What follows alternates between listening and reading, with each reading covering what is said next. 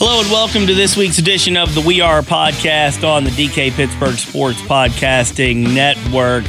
Coming to you from snowy central Pennsylvania. I'm recording this on uh, Saturday afternoon as we get uh, snow pounded on us. It's funny. I, I, joke about this a lot. If you're from central Pennsylvania or, or ever lived here, been here much, anytime that snow forecast comes of, oh, five, six, seven inches, the folks here just freak the heck out. They they got to make sure they get to the store and get the toilet paper and get the milk and everything. And uh, I think it's kind of comical because I where I live in Altoona. Uh, like there's one Sheetz three quarters of a mile down the road that way, another Sheetz a mile and a half down the road that way. I'm pointing. You guys can't hear this, see this on a podcast. A Rutter's right down the road, a mile two dollar generals within a mile of my house, a family dollar.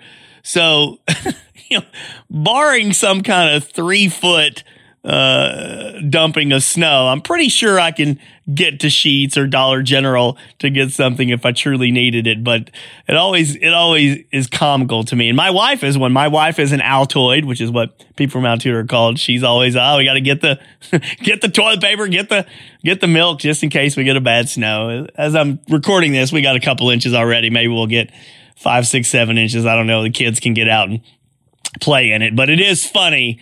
I'm not from here. Um, but I've lived here long enough to have been dumped on a couple feet of snow uh, a few times, and uh, it's hilarious though when there's that five, six, seven inches. People people go nuts. So anyway, uh, uh enough about the weather. Uh, I got a great podcast for you today coming up. I got two pre-recorded segments. One is on um, did James Franklin and Penn State mislead fans? With the bowl game opt outs. I wrote about that earlier in the week at DK Pittsburgh Sports. And uh, I got a good podcast with Frank Bodani from the York Daily Record. We discussed that and some other uh, cool things from the uh, from the Peach Bowl. Um, so we'll get into that here in the second segment. And third segment, what kind of grade would you give James Franklin during his tenure at Penn State? I saw that question posted on Twitter. Um, I'll give you my grade uh, during that portion of the podcast in segment three. Joe Smeltzer from Nittany Sports Now joins me to discuss that. Um, any chance he could get an A? Somewhere in the B range? If you're in the C range, I really have to question uh, your reality in terms of expectations. But uh, what kind of grade would you give James Franklin? That's all coming up. I've got a column at DK Pittsburgh Sports uh, Sunday morning. Um, on how this is really the end of college football as we know it. National championship game, Michigan, Washington. Hopefully, we'll get to see a good game. And then after that, everything that you know about college football is really going to change drastically with the 12 team playoff coming next year. And a lot of people are looking forward to it. And I've talked and written many, many, many times about how Penn State stands to gain from a 12 team playoff more than any program in the country. Because in the last seven seasons, Penn State finished in the top 12 five times, which would have meant, meant five playoff appearances. Instead, the program has zero. So Penn State should and very well could benefit tremendously from making the playoff a good bit. At the same time, everything we judge college football on, how we judge programs, how we judge coaches, how we look at bowl games is all going to change. And so I've got a good column up on that uh, that you, you want to read that Sunday morning. Look, I'm not saying it's all bad. In, in, some ways, it's good, and we'll have a, a, a tournament at the end of the year. But at the same time, we're going to have three lost teams making playoffs at some times, and uh, I think the tournament is just going to be watered down. Um, so again, uh, check out that column that really kind of the, the, the end of college football as we know it with how we judge programs. Stick around. We got a good podcast for you. Appreciate everybody tuning in.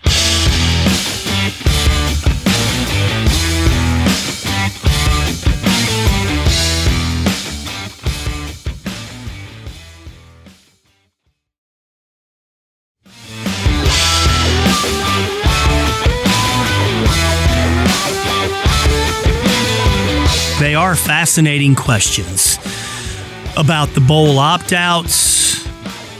What do you do about it?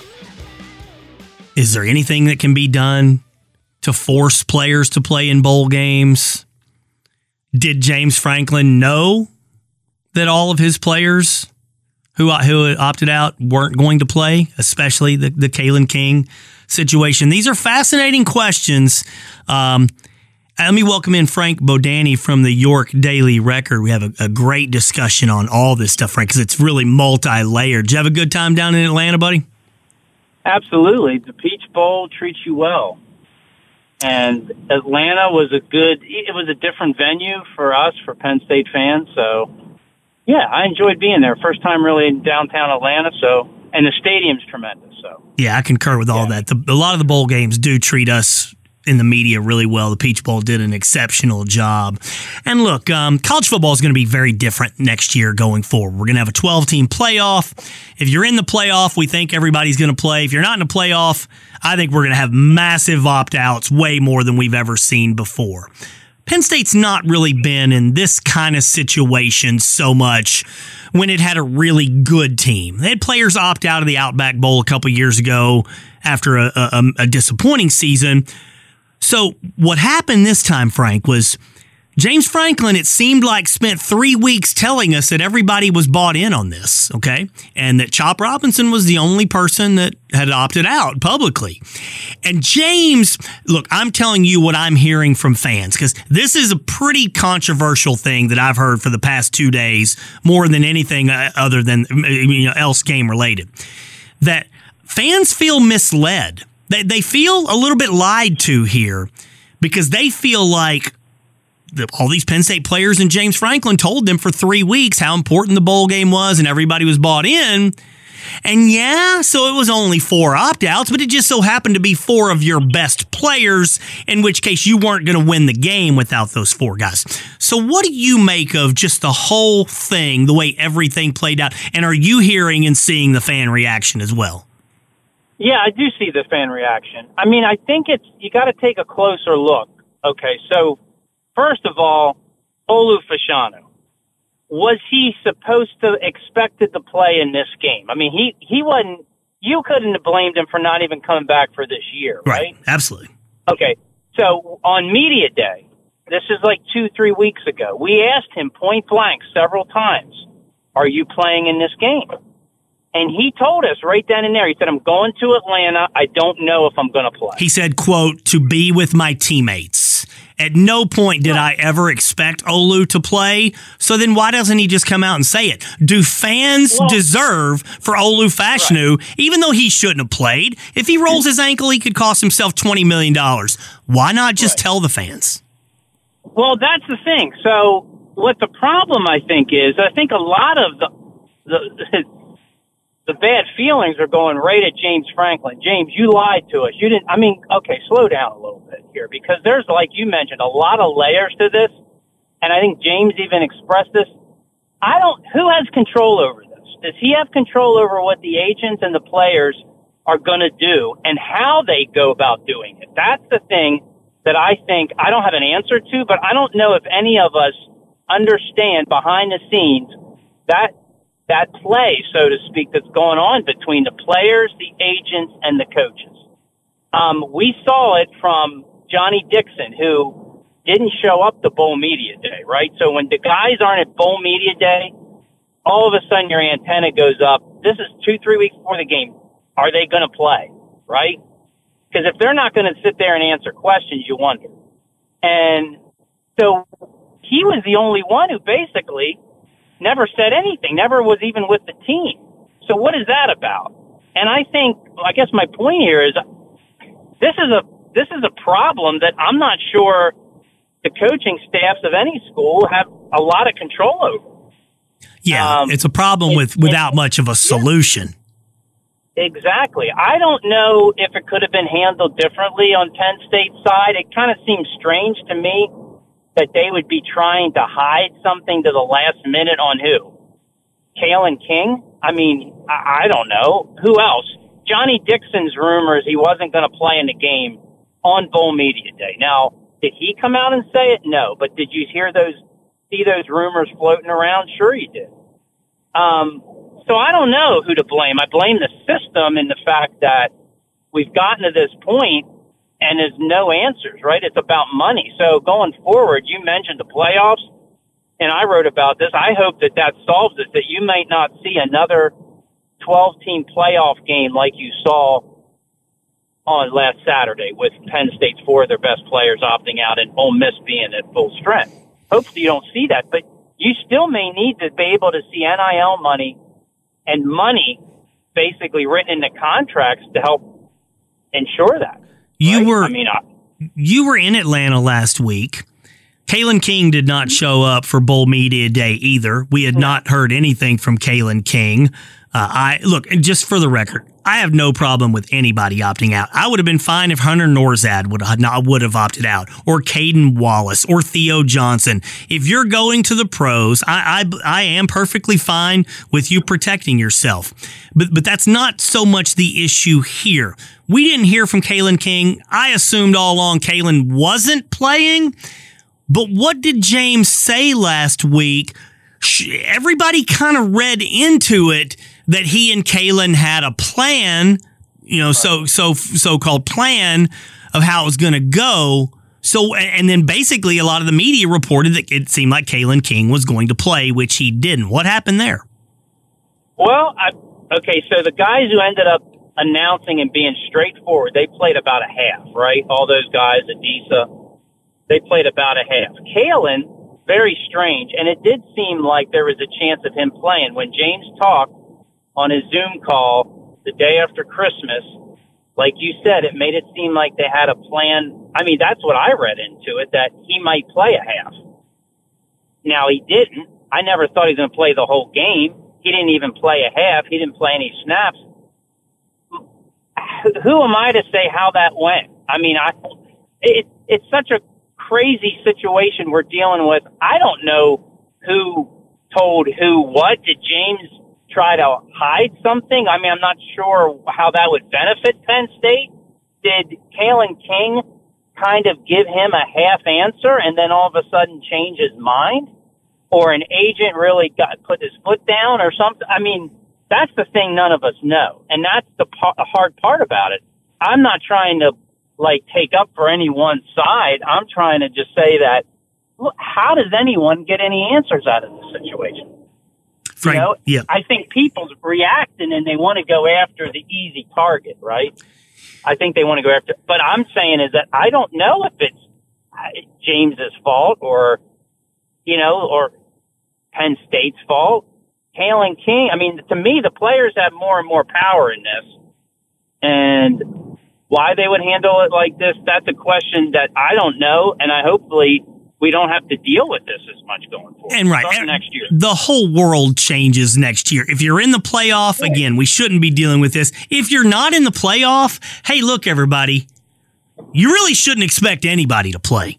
But even with that, I don't. If they're not in a playoff next year, I don't want to be hearing James Franklin talk all next de- December again about how you know, we, we try to give these guys reasons where nobody would opt out. Well, okay, we've got to be a little more realistic here. I, I do want to finish back one thing with the Kalen King component.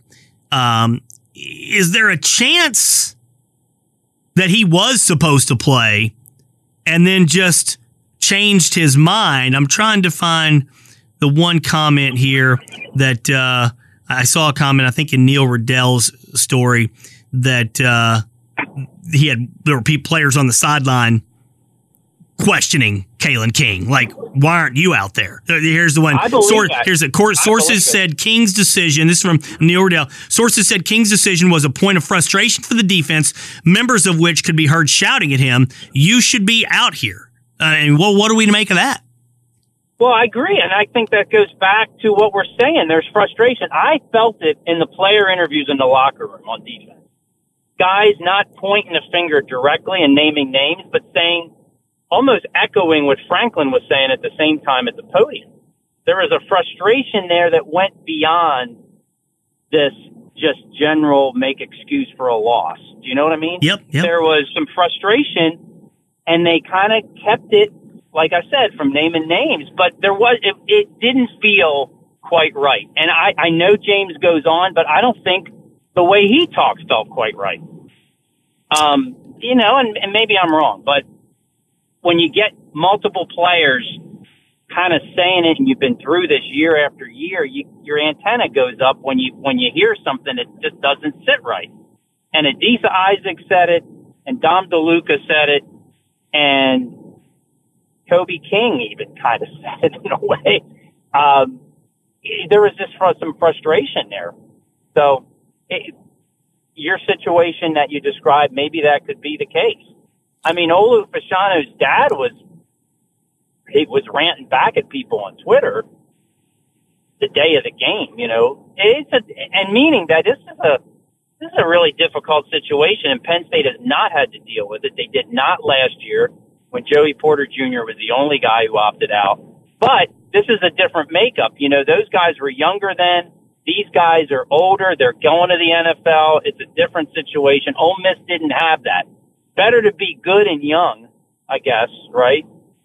Um, until next year. And now we'll, let's have this discussion next year to see what kind of changes we're going. Maybe that's exciting to look forward to. I was just asked 20 minutes ago on my show here, is Drew Allar any good?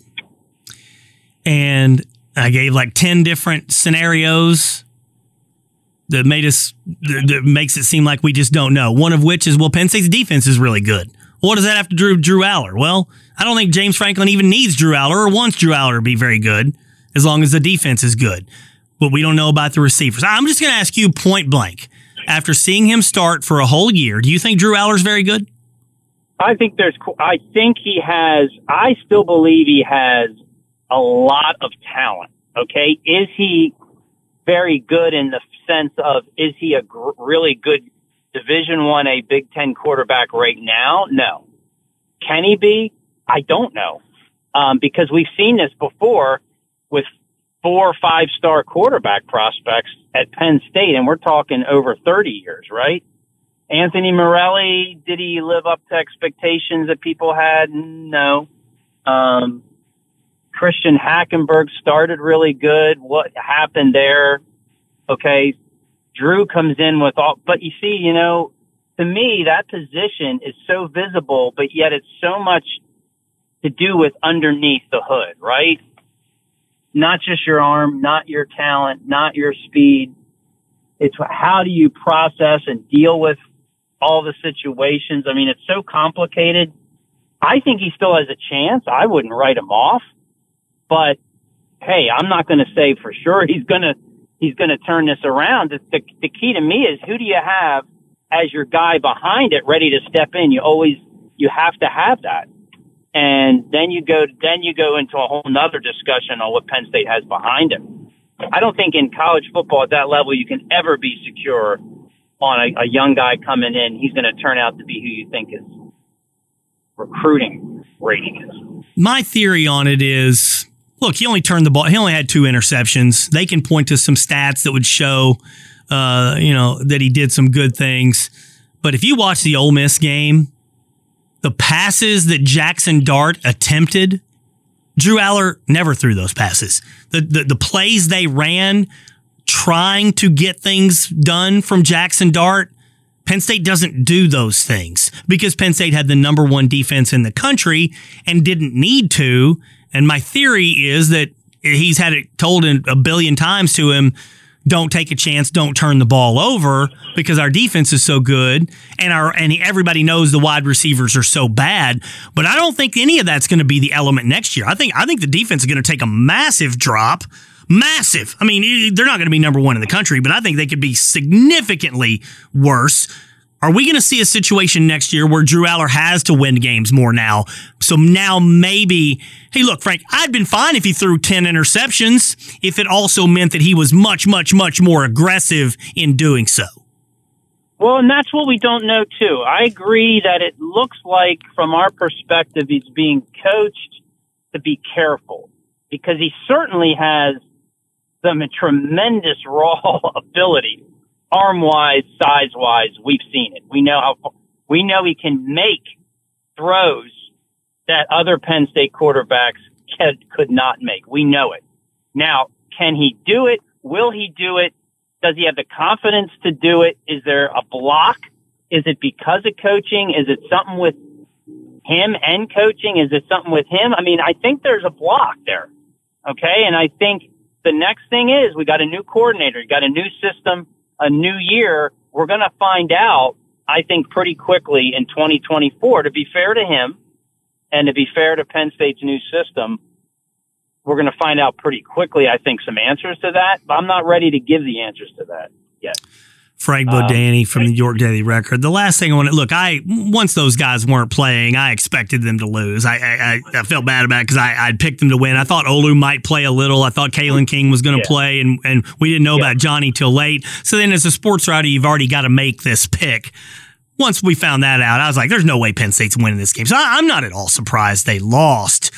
But the receiver situation, Frank, and I know I've kind of become synonymous with this discussion all season because of, of what I asked James, but I, I, just can't wrap my mind around it, Frank. You got a you got a top ten football program in the middle of the third quarter. The wide receivers had zero catches and only been targeted well, one time. I, I just absolutely. And it, yeah. How is that it possible? You, well, because it shows you what the discon- disarray is in that room, and then there's no confidence in that room and when it's easier to have confidence in your two tight ends and your running backs at that point, you, you, you go, I guess, with what you feel good about. So it is a, it is a direct statement on what the set, the, the issue is in that room. The talent. I mean, I don't know Marques Hagans. I mean, how much do you blame him on one year coming in? Um, but there is, there has to be a correction. And again, I don't know what they're going to be able to add in the portal. I mean, I think Julian Fleming's still a good possibility, but I don't think he's an answer to everything. But the new coordinator, I mean, I've seen it before where sometimes the situation from one year to the next isn't what you like, and it certainly went that way negatively this year. Doesn't mean it can't change to some degree next year. Do I think all those receivers have absolutely no talent? I'm not going to say that but there has to be a major shift. Maybe Andy Kotelnicki can help with that. There has to be changes. I don't think it's one thing. I think it's probably all of them. And you maybe you can't fix the talent right away, but you certainly can fix the approach potentially with the offense and make it possibly easier. I'll just real quick go back to 2005. Going into that season, I didn't know who they're going to throw the ball to.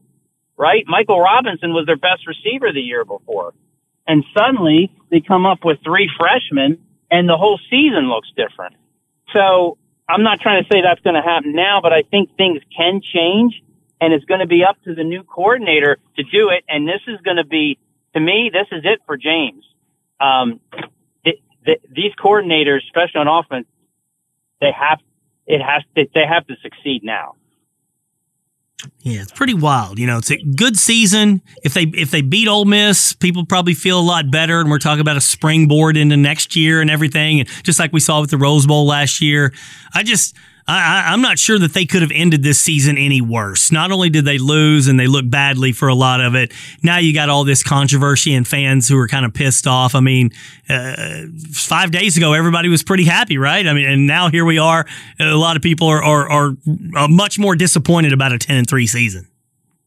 They are. I mean, they're going to have to get over it because if they beat Ole Miss, people are kind of happy, but I'm not sure – in this day and age, what, how much, I mean, we talk about a springboard. I talk about it. I mean, how much is that going to matter eight months from now? I, I, I don't know. I think their deficiencies are what they are, were what they were, and are still going to have to be fixed. And to me, the key that fans are going to have to eventually kind of come back to is you got two new guys running the systems, especially on offense. And I just focus so much on what the new offensive coordinator is going to be expected to do and can do. And I think there's, you know, potential there and you're going to have to, I think they're going to have to have, have a little patience in, in what next year brings. And you'll get a look before eight months, right? I mean, you'll start to get some sense in the spring and what that's about. Cause really at this point for this year, it wasn't going to matter to me if they didn't make the playoff. And next year it's going to be different. You don't have to be, you don't have to be as perfect. And I think it'll be a different look when you get 12 teams in there. And, um, we'll have another. Hey, let's have another discussion on the defense going for next year at some point. Yeah, that's. I mean, look, it's the defense was phenomenal. A lot of things they did, the game planning, the philosophies, and again, somebody asked me, is, is Drew Allar very good? One of the first things I pointed to was the defense. He he just didn't have to be, and uh, Manny losing Manny, that's that's significant. We'll get into that at some other point. I appreciate the time as always, buddy. Thanks, Frank. Good catching up with you, my man. Thanks for, thanks for having me on. Happy New Year's. All the best to you this week. Thanks, pal. Happy New Year, New Year to you, Frank Bodani from the York Daily Record.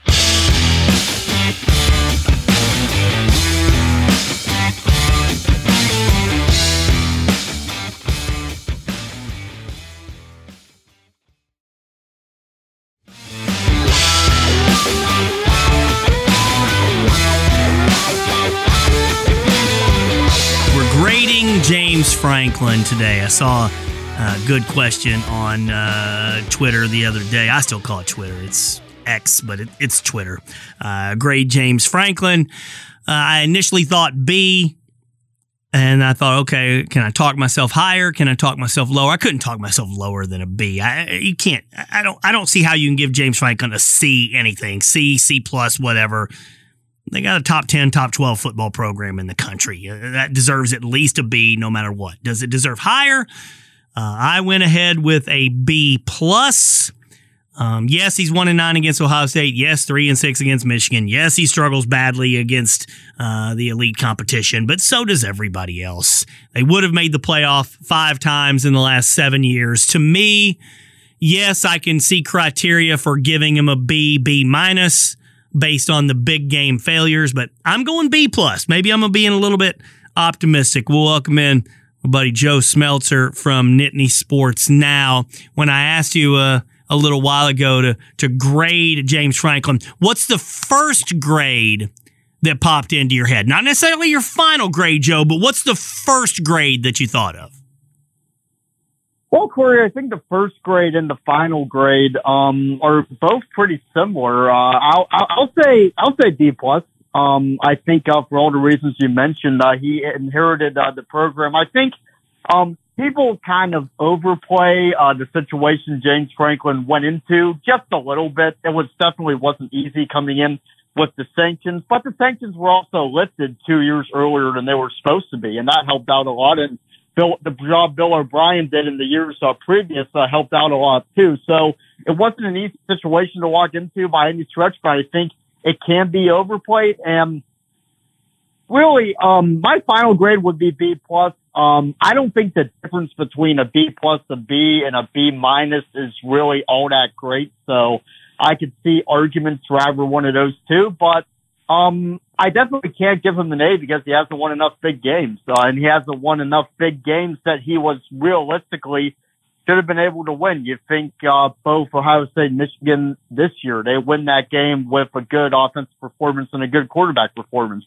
2017 and 18 Ohio State both really uh, no excuses not to win uh, those games. I think 2021 Michigan is a game that could have been won and wasn't. Uh, there's just um too many, uh, and it's said a lot, uh, Cory, uh, just whenever the opportunity is there in the regular season for James Franklin to get a big win, there haven't been too many because um, of how the Big Ten has been um, in recent years. It's really been uh, for a while. Ohio State was the unquestioned top dog, and now um, Michigan um, has. I think we can say it has officially uh, moved ahead of Ohio State, and it's uh, two Titans uh, versus one Titan now, and it's made it a little tougher. But um, yeah, overall, I think um, the B to B plus range is uh, where uh, James Franklin uh, should be. I don't really see any arguments that he'll he'd be worse than a B, but um, I don't think he'd be any better than a B plus uh, either. He's done a very good job, and I think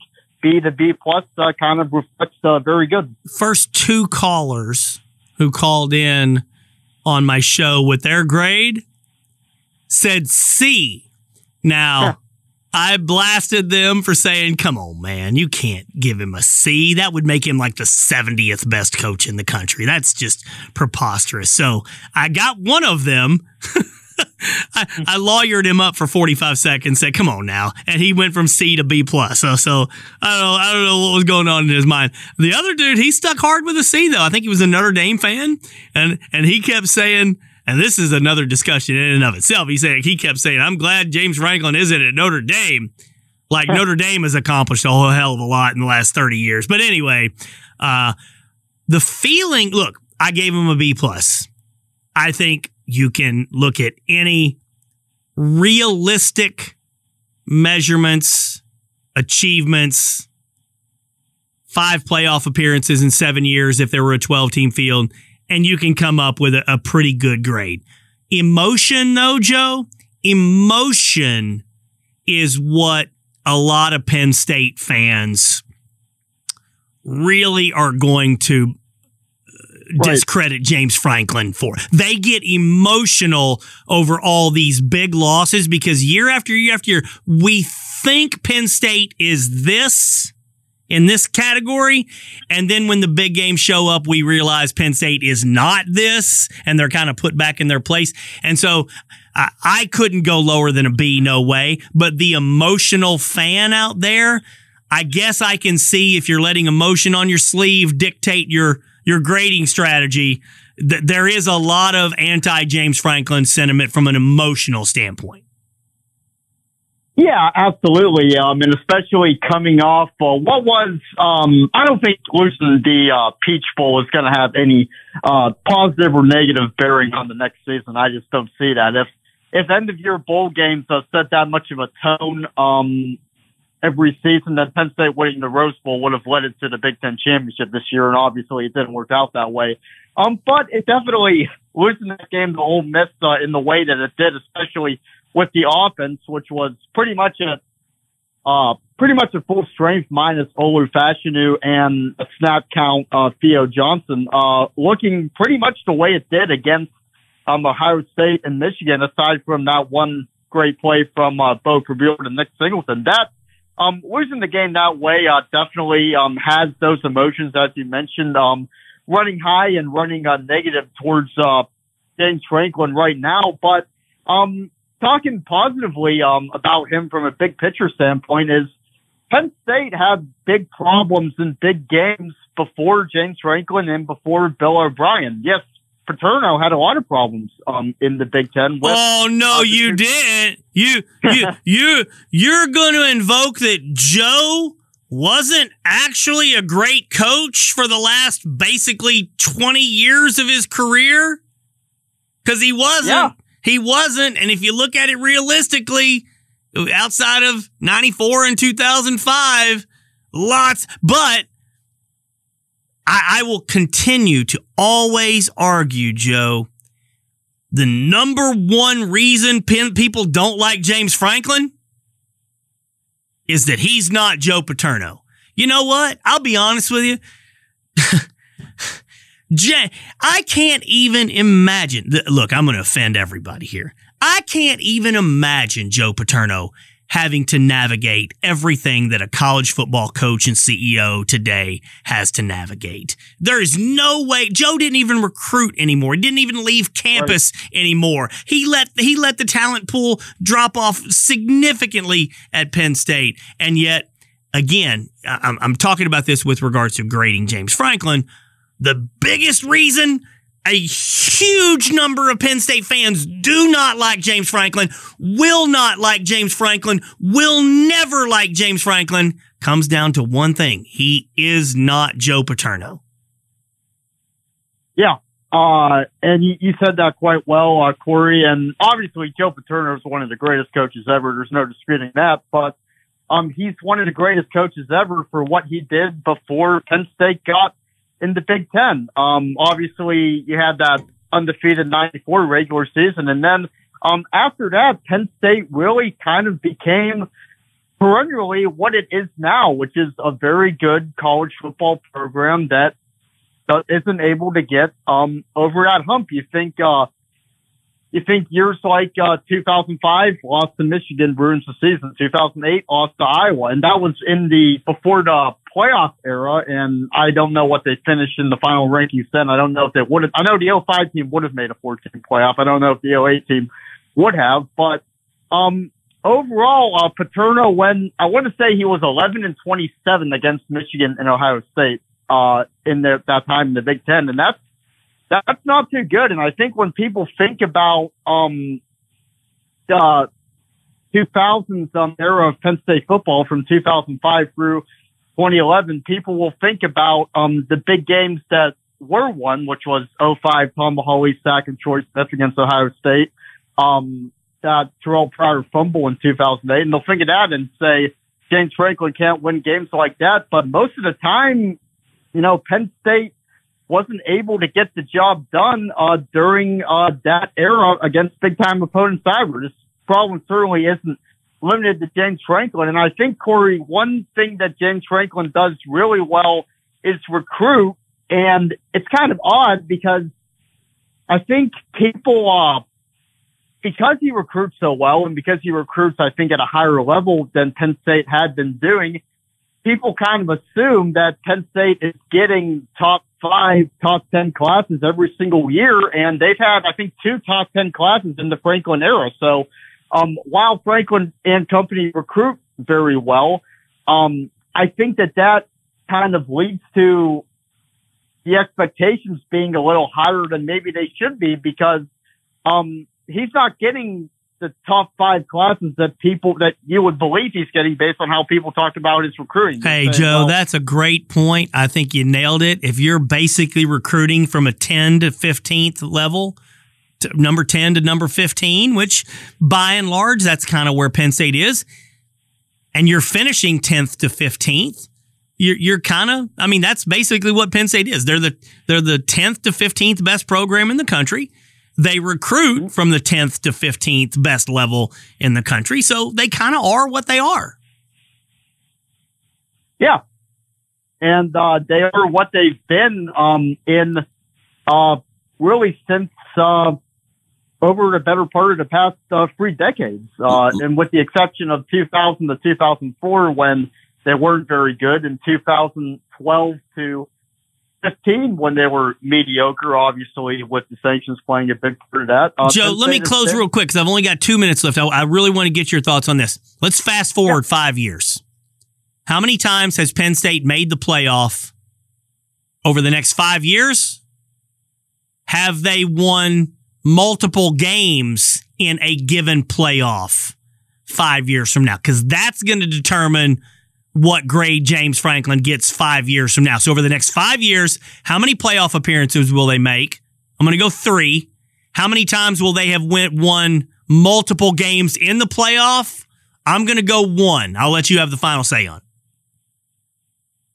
Wow. Uh, I'm thinking either three or four, but since you said three, I'll go four. Okay. Um, I, I think that definitely what Penn State's been doing the past uh, several years, backed up that they'll be in the 12 team playoff routinely. Um, and I'll say that they win at least one game. No, at least two games. At least two. At least two games. At least, at least two games. Okay. Yep. How many times they They'll win two win games? At least two games twice two of the four times though because that the reason i'm saying it putting it that way is that's what we're going to judge james franklin on uh, going forward we're going to yeah. assume they're going to make the playoffs and if you win the first round game because you're a home team and you got somebody coming in you know that but the second game that second game is what we're going to determine Penn State on. If they can, if you're right, if they make it four times and they win two games twice, you're in the final four, right? Yep. You're in the final four. Tw- so basically, you're saying they they could get to the final four twice in the next five years. If that's the case, James Franklin's going to get an A to A, A, A to A minus probably five years from now. Yeah, absolutely. If, if they made the playoff twice in the previous uh, four seasons in the 14, there'd be, um, I don't think there'd be any doubt in anybody's mind that he, he would have an A overall. And if yeah, you, you said it. If they're able to accomplish that, then I think um, a lot of more skeptical people, you're never going to please everybody, but a lot of the more skeptical people of James Franklin uh, will start to come around for sure. Great discussion, Val. Appreciate the time. Joe Smeltzer from Nittany Sports Now. Thanks, dude. All right, thank you. All right, good stuff there.